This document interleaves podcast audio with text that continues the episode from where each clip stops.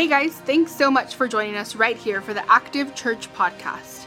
We believe that you can tell a better story, and we are so glad you are engaging with our content today.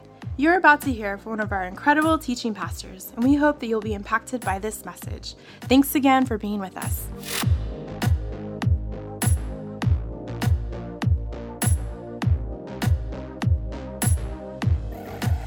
There are people in my life that had a profound impact on who I am today and who I'm becoming. One of those people is Aldina. She was the pastor's wife when I first started as the youth pastor here at Active Church. And Aldina was, was precious. She was one of the best people I've ever met. She was, she was kind, she was patient, but she was also very courageous and as, as you are going to learn, she was very confrontational. She wanted you to be better, and she did everything that she could to help you to become better. She had a way of pushing me when I wanted to just be lazy. She had a way of pulling me when I wanted to give up. Aldina was precious in my life and was precious for my life, and she helped me to tell a better story. That, that's her legacy. She loved people so well that when you watched her love people, you wanted to love people like Aldina. And that's what she left in us and for us. She wanted us to know that we are loved by God and that we can love others the way that God has loved us. That, that was Aldina's legacy. And I want to talk about legacy today. And specifically, I want to talk about your legacy. Have you ever thought about what your legacy actually is? Like, what are you leaving in people and what are you leaving for people? Th- those that are around you, who are they becoming because of the person and work of Jesus in you? What do they hear from you? How do they feel around you? And those people that you love, what are you leaving them with? Like, what opportunities are you creating for them? What causes are stirred up in their hearts that are for the kingdom of God, that are motivated and inspired by who you are and what you've done? What is your legacy? Now, that word can have some ambiguity around it, right? Like the definition of it can be a bit ambiguous for a lot of us. So, let me give a definition that we all can settle on and run with today. Leaving a legacy is choosing to provide those you love with a cause to belong to and inviting them to find ways to advance that cause. And that definition is influenced by Jesus because he did that for you and for me and for us in this world. He left a legacy in us he called us the sons and daughters, the children of God. It was John in his second letter. He writes about what he received from Jesus, the legacy that was left in him, and he reminds you and I of that legacy in 1 John chapter 3 verse 1. He says this, "See what great love the Father has lavished on us that we should be called children of God, and that is what we are." And not only did Jesus leave a legacy in us, he left a legacy for us. When he resurrected from the grave, he was on earth for another maybe 50 to 100 days, and he interacted with his disciples. And the last thing that he said was recorded by Matthew, and he said these words In light of everything that I've taught you, and in light of everything that you've seen and heard and experienced, he said, Go and make disciples of all nations, baptizing them in the name of the Father and of the Son and of the Holy Spirit, teaching them everything that I have commanded you, teaching them to obey everything that I've invited you into and commanded you to do. The point that Jesus is making here is that what I've given you, I want to invite you to give to others. Jesus left a legacy in us and he left a legacy for us, and then Jesus actually invites us to do the same for the people around us. And it's at the end of the Beatitudes, at the beginning of the Sermon on the Mount in Matthew's letter, that Jesus actually concludes this part of this teaching, this sermon, with two keys for you and I to leave a legacy in those and with those that we love. And I want to show those to you today. I want to talk them through. And then when we finish our time together, I want you to consider two really important questions that you can ask of yourself and maybe even potentially ask those around you. And so, if you have a Bible with you or if you have the Bible app on your phone, I want to invite you to turn to Matthew chapter 5, and we're going to be in verse 13. And Matthew is one of the followers of Jesus who writes down all that he heard and saw and experienced. And these words that he writes down are powerful. They are the keys to leaving a legacy. Here's what Jesus said You, speaking to those that were listening in this first audience and speaking to you and to me, you are the salt of the earth. But if the salt loses its saltiness, how can it be made salty again? It is no longer good for anything except to be thrown out and trampled on underfoot. You are the light of the world. A city built on a hill cannot be hidden. Neither do people light a lamp and put it under a bowl. Instead, they put it on its stand and it gives light to everyone in the house. In the same way, let your light shine before others, that they may see your good deeds and glorify your Father in heaven. So, after sharing about what it looks like to live in the kingdom of God, what the values of the kingdom of God are, what the posture of the hearts of the people of God will be, Jesus gives us this great call, and he reminds us that everything that I have taught you cannot stay within you.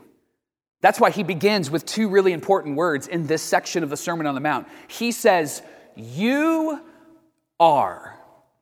Not you can be or you should be. He says, This is who you are. This isn't something outside of you. This isn't something beyond you. This is God's work being accomplished in you and through you. What Jesus wants us to know, and the reason why Matthew wrote this down, is because you are who Jesus says that you are.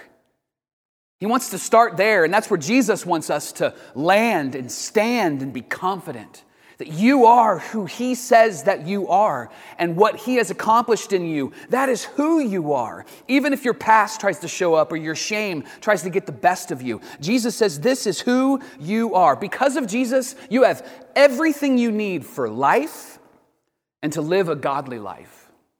Because of Jesus, you can leave a legacy that goes beyond this life. Because of Jesus, you are salt and light. And it's those two words that are the keys to leaving a legacy in those we love and for those we love. So let's talk through each of those words. I want to tease them out and get very practical so that we can actually step into this today because this isn't just about us hearing this, this is about us living this. So let's start with salt. I know many of you probably love salt. You love salting your food, you love what it does to your food. If you're a chef or a cook, you love how it makes your food pop, right? Like, that is not my gift. I just appreciate your gift and I'm glad that it fills my belly. But salt was so essential in the time of Jesus because they didn't have refrigerators like you and I do. And so when they gathered meat, they would have to put it in a salt container so that it wouldn't go bad because salt is a preservative that would keep it from rotting. Now, a preservative is this a preservative is a substance added to food to pre- prevent decomposition due to chemical change or bacterial action. Now, I know you're impressed that I know that. You thought when you showed up today to watch this or listen to this, you weren't going to learn anything. Guess what? You learned about preservatives today. You're welcome. They don't teach you that at Bible college, but that's something that I've learned. But the reason why Jesus brings this up is because without preservatives, things rot, things go bad, things stink. And then Jesus says, and this is who you are. You are the salt of the earth. When you are a follower of Jesus, you are the salt of the earth. You are the preservative of the entire earth. This is who you are. This is how you live. And if you don't live this way, then the earth rots and the culture stinks and things are terrible. And this statement was so appropriate for the time and the people of Jesus because Rome was in charge. And their conviction was that might makes right, which means that you didn't have any rights if you didn't have any might.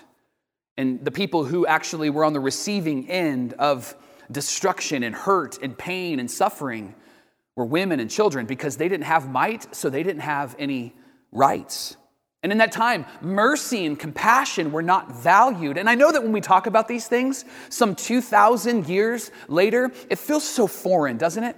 Like, why wouldn't they uphold women and children? And why wouldn't they look at mercy and compassion as so valuable? Why was their perspective so different? And the reason why we hold that is because we assume, what we assume is common human decency in our world was not assumed in their world. Because you and I, whether we're Christians or we're not, whether we're following Jesus or we're not, you and I have been influenced by the person and the work of Jesus. Because what he taught about common human decency is how you live in the kingdom of God. You and I, being in America, are influenced by that. In fact, much of what we practice in our Western world was shaped by the Eastern movement of Christianity, by the way of Jesus. Man, when these men and women saw something broken, they worked to bring healing. When they saw women treated as products, the followers of Jesus would treat them as priceless. When they saw children used for free labor, the followers of Jesus would hold them close and call them precious. And when they saw humans having human slaves, the followers of Jesus would work to set those people free. They would even purchase them and then set them free and call them family. And their beliefs were, were shaped by this one conviction that there is one God and no other gods. There is one God, and his name is Jesus. And they believed that they would be held account, held accountable to this God by the way that they treated people and the way that they loved people and spoke to people, because how this God treated them, they were convinced that that's how they should treat the people around them. They were taught that many of the people that they interacted with were created in the image of God, that God called them precious, God called them His, God called them children. In fact, it's why you read through the New Testament and you see a lot of mantras and inspirational statements from the writers who were alive during that time, reminding people of this. Like in Colossians chapter 3, verse 17, Paul writes to the people of Colossae, the Christians in Colossae, these words. He says, Whatever you do, whether it's in word or whether it's in deed, do it all in the name of the Lord Jesus Christ and give thanks to God the Father through him. Because you are able to do what you're doing because God has been so good to you, and now you get to be good to those around you. And he is the one true God, and you are held accountable to him. And he invites you to prioritize mercy and compassion and grace and peace. Like this charge of being the salt of the earth from Jesus is motivating and inspiring. Here's what he's saying that you and I have the power to renew and restore life to people in this world. Like we get to see them as children of God. That is our world view. We don't look at people and see them as an enemy, see them as dirty and rotten and broken and hopeless and helpless. We get to see them and we get to experience them as children of God. And if they don't know that, instead of getting mad at them or getting mad at the world and saying the world is going to hell in a handbasket, the first Christians would actually say, hey, we got some work to do. We got some work to do because we are the salt of the earth. And the way that you see the world, it matters, friends. And the world needs the God who taught you to see the world the way that you do. It's why Jesus says, You are the salt of the earth. This is the legacy you leave in people. You treat them with dignity and with value. This is why authenticity and genuineness is so important when you follow Jesus. Because if you are pretending, people are going to sniff that out. If you lack integrity, if you're hypocritical, people are going to discover that. Jesus has set you free from living that way and has given you the ability to be completely authentic you. You're the salt of the earth. And what he's done in you, you give to others. This, this is what we do for each other. Like when we, as followers of Jesus, come across people who acknowledge Jesus or not, you know what we say to them when we treat them as the salt of the earth? We are the salt of the earth. We treat them as created in the image of God. We say to them, I know who you are. When they're broken and they're living in a way that actually causes more pain, we look at them and we say, I know who you are.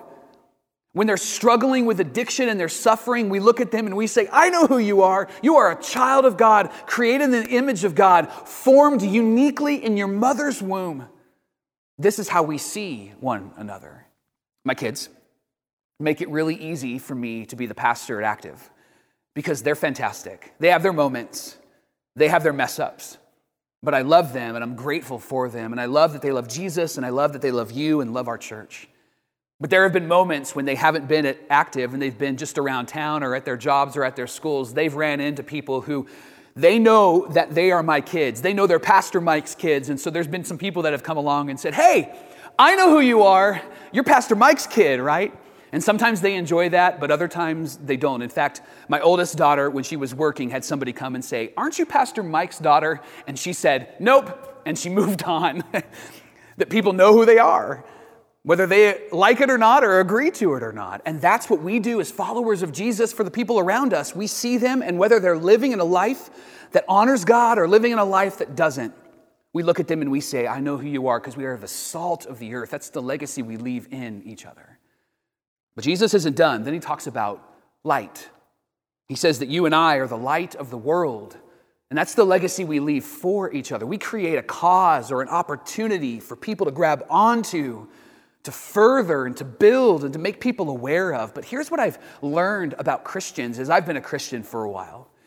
Is that a lot of Christians are like, listen, I don't want to be a light. I just want to be a Christian. And I just want to go to church when it's convenient. And I just want all my family to pray a prayer and then when they die, go to heaven. That's what I want. And Jesus, I think, would say to us in those moments, I don't know who taught you that. I don't know where that came from, but that's not the way of the kingdom of God. That's not the way of Jesus. Friends, you and I have benefited from the first disciples taking this command, this invitation, this call of Jesus to be salt and light, you and I have benefited from them taking this command very seriously. I mean, we're having church today. We're broadcasting it online and through our podcast today because they took it serious, because of everything that they did to get the message of Jesus to you and to me. That's the legacy that they have left for us, and they have invited us to continue to build on that legacy. Jesus, back in Matthew chapter, chapter 5, verse 14, he says, Listen, a city on a hill, built on a hill, cannot be hidden. You're, you're the light of the world. You're like a city on the hill. In Israel, near Jerusalem, there's a lot of flat land and then there's a lot of mountains. The city of Jerusalem is actually more, more on a mountain than the rest of Israel. And so, no matter where you are, you could see Jerusalem. And then, to make that even more significant, the temple was built in Jerusalem and it had a dome that was golden. And so, when the sun hit it, it would shine like a light. So, no matter where you were in Israel, you could tell where the temple was. It was almost like they were being strategic. They strategically placed the temple in a spot where you could see it to remind you of the God who loves you and is for you and the God that you're giving your life to.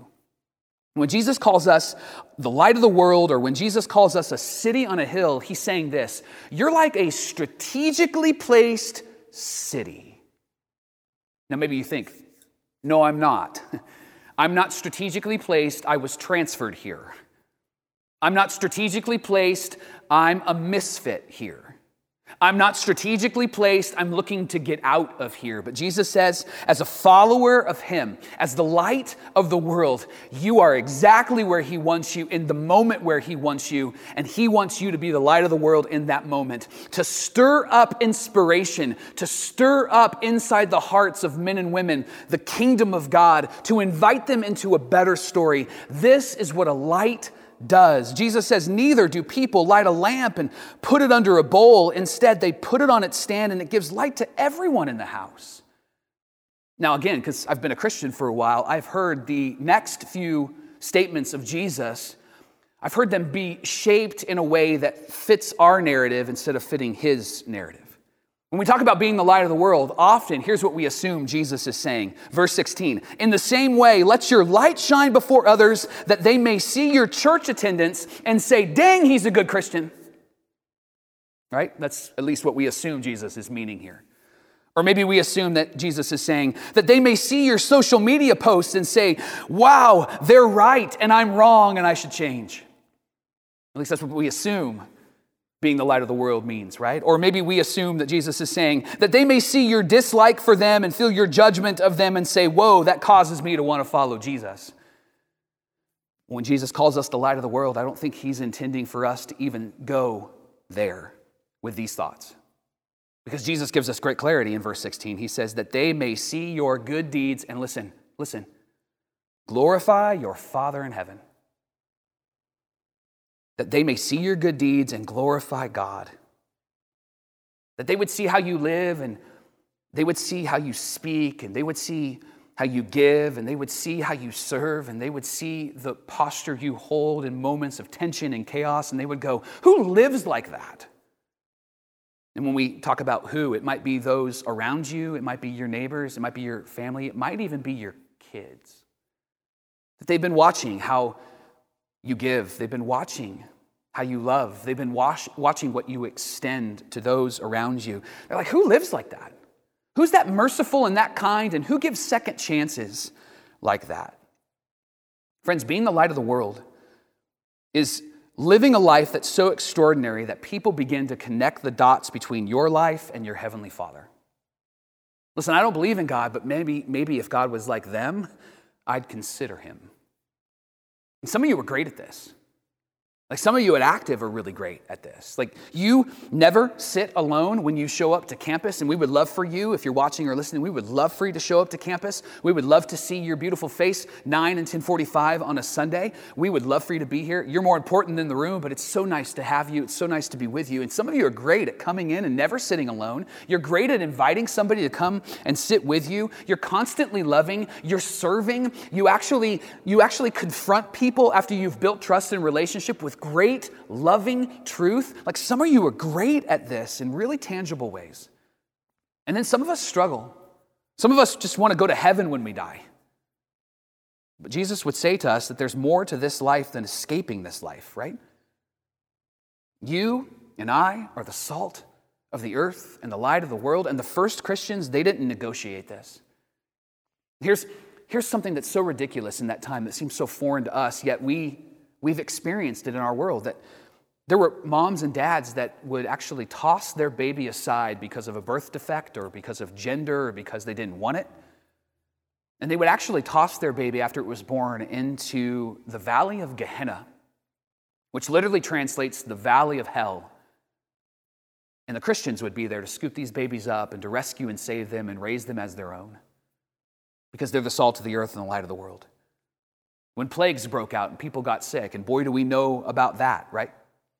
The Christians decided that they were going to care for those that were sick in every way possible because they're the salt of the earth and the light of the world. And the way that they lived was they weren't afraid. I'm sure they had moments of anxiety and fear, but they just didn't live with that leading them.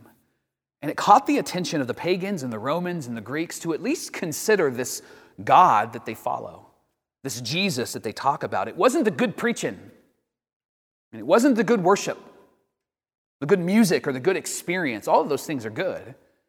But that's not what drew people in. What drew people in was the way that the Christians, the followers of Jesus, were living. It was inspiring.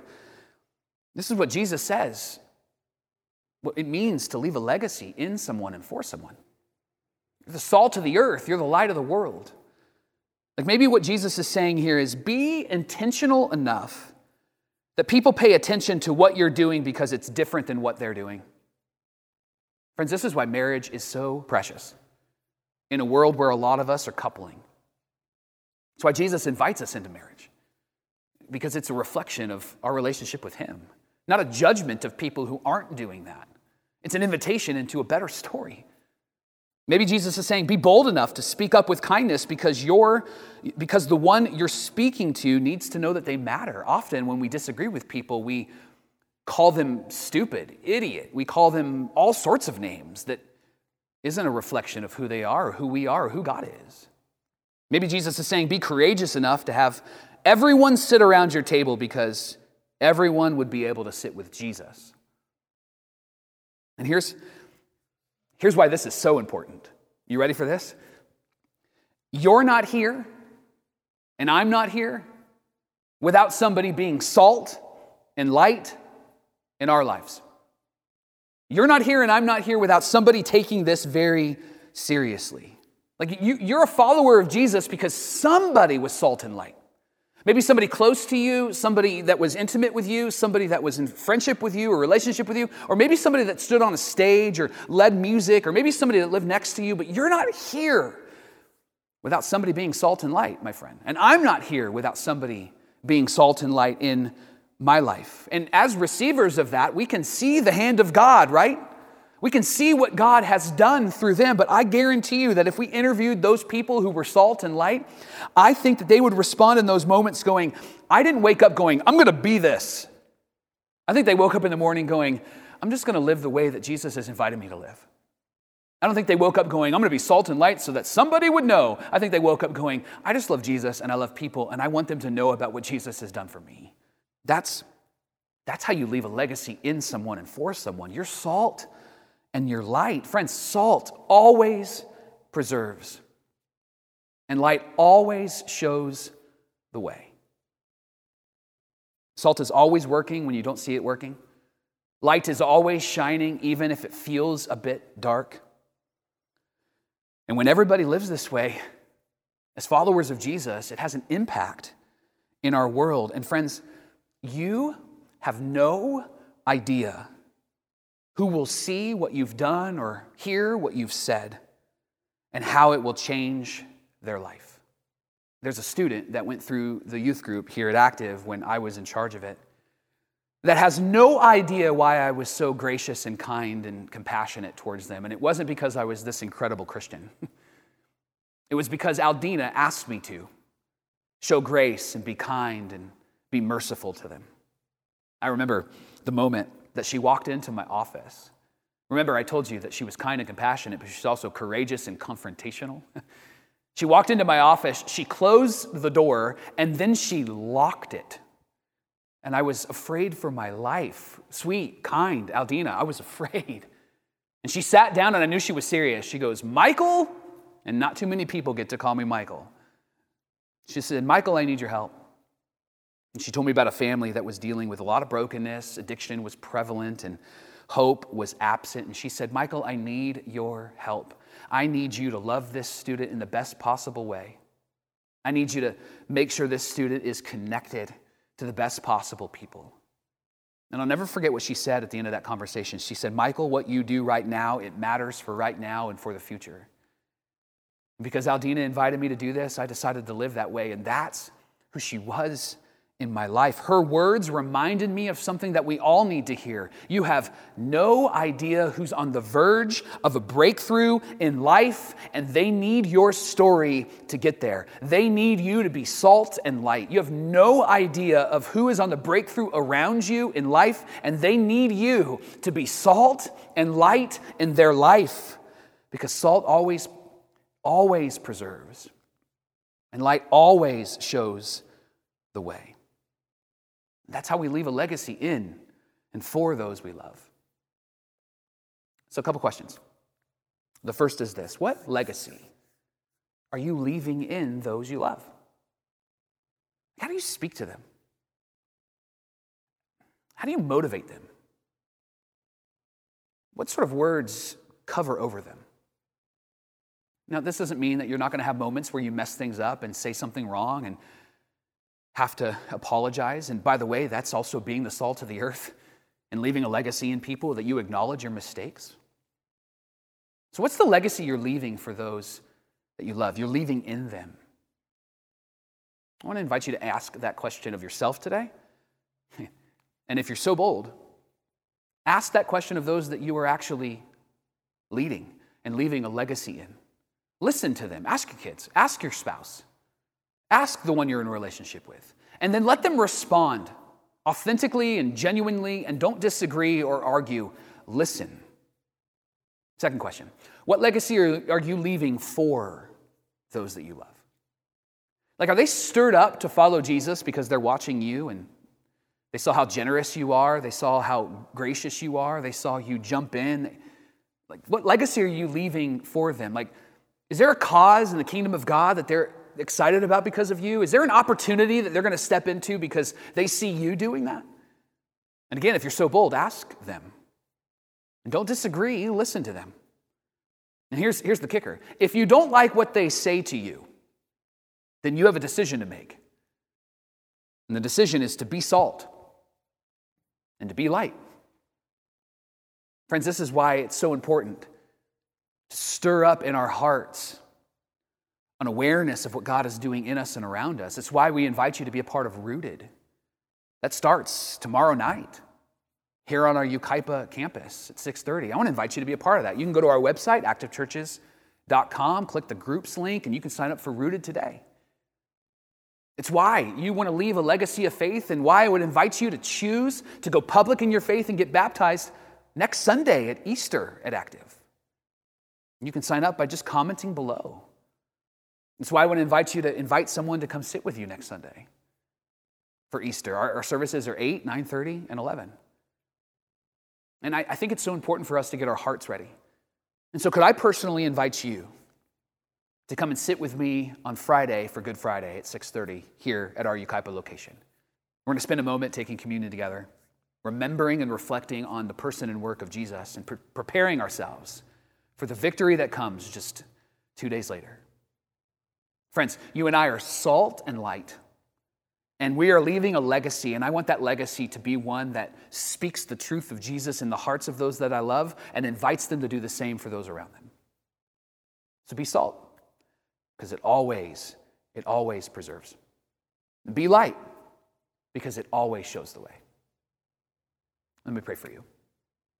And Heavenly Father, thank you for Jesus and that his invitation wasn't just a message that we are to listen to and then move on from, but his invitation is a message that we are to convict our hearts of, that we are to give our hands to, and we are to step into because you are worth it. You are worthy. We worship you, and we want to be a part of what you're doing. God, I want to leave a legacy in and for those that I love that reflects the kingdom of God, and those watching and those listening, I'm convinced want to do the same things. So I pray for the moms and dads, grandpa and grandma, aunts and uncles. I pray for the brothers and the sisters. I pray for the nieces and the nephews. I pray for the employees and the employers. I pray that we would be people that would leave a legacy that speaks about Jesus and leave a legacy that invites people to tell that story. May we be salt and light in Jesus' name. And together we say, Amen and Amen and Amen. We hope you enjoy the Active Church podcast. If you want to know more about Active Church, you can follow us on our social media platforms at Active Churches.